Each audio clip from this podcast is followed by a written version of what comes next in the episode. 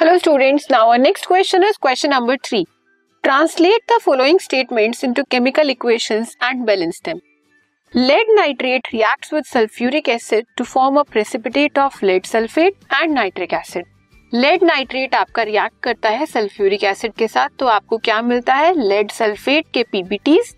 plus nitric acid और अगर आपका aluminium metal aluminium metal strip is added in hydrochloric acid to produce aluminium chloride and hydrogen gas